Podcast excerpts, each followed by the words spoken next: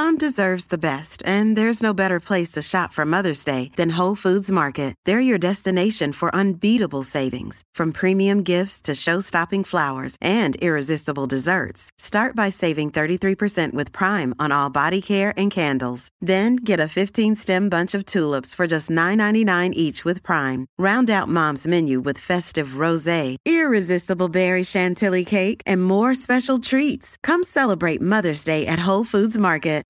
Good morning, Oregon, and happy Hanukkah. It's Monday, December 19th. This is Beth Silvick with the news briefing from the Oregonian and Oregon Live.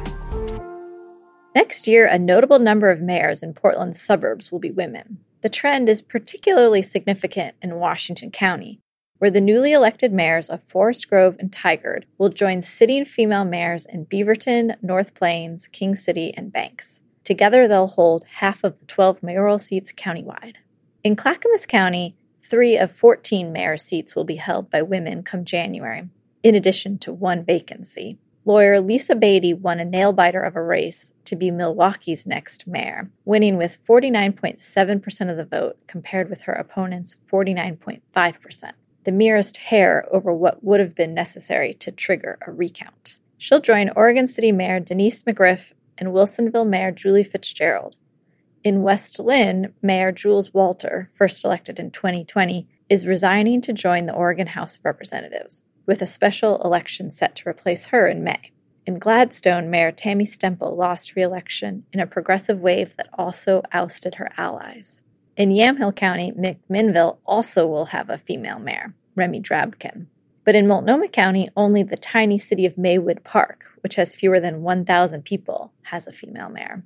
Federal and statewide elections in Oregon, meanwhile, this year also featured a preponderance of female candidates and winners, including Governor-elect Tina Kotek and Christina Stevenson, the incoming labor commissioner. The state's congressional delegation of 8 will now include 4 women, with Republican Lori Chavez-DeRemer and Democrats Val Hoyle and Andrea Salinas joining Representative Suzanne Bonamici, who had been the lone woman in the state's delegation for a decade. A statewide tax break under what's known as the Enterprise Zone program gives big tax breaks to profitable companies such as Amazon that build warehouses. It expires in 2025, and some advocates don't want it to come back. If lawmakers disagree, they'll need to renew the program in advance, most likely during the legislative session that begins next month. Watchdogs who oppose the tax break say Oregon is offering big giveaways to warehouses that couldn't go anywhere else because they need to be close to their customers. Amazon's $180 million Troutdale warehouse, for example, occupies 74 acres of industrial land formerly home to a Reynolds and Alcoa aluminum smelter.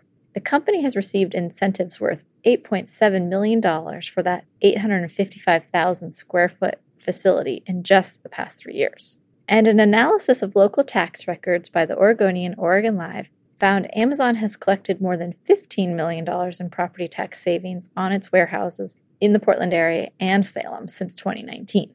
Other warehousing and transportation companies have saved an additional $4 million. The tax breaks offer property tax incentives to large employers. Warehouses in urban and suburban areas are eligible for the incentives for 3 to 5 years, so long as they build in designated areas in order to create jobs. The properties become major taxpayers when the incentives expire.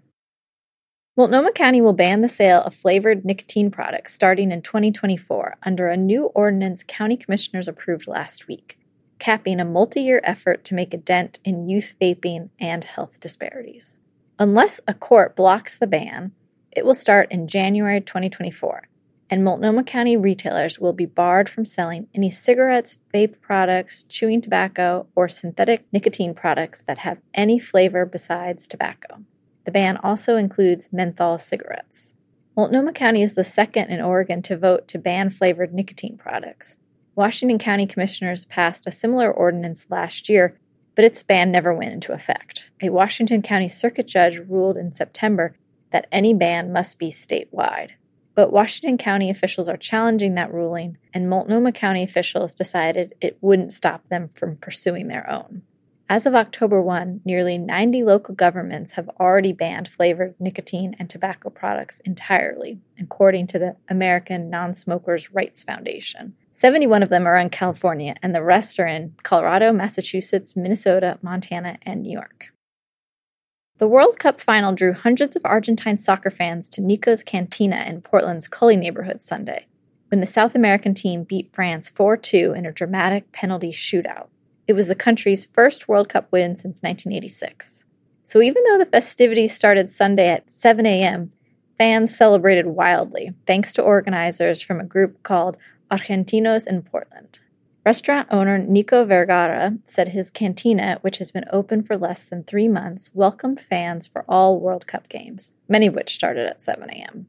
Vergara has Chilean and Mexican roots, but Chile didn't make the World Cup, and Mexico lost early. So he connected with Argentinos in Portland and hosted them for Tuesday's semifinal, when about 25 people showed up. About 200 people stood shoulder to shoulder Sunday to squeeze into the cantina for the final game. Thanks for listening. You can support our local journalism by subscribing to Oregon Live. Go to OregonLive.com/podsupport.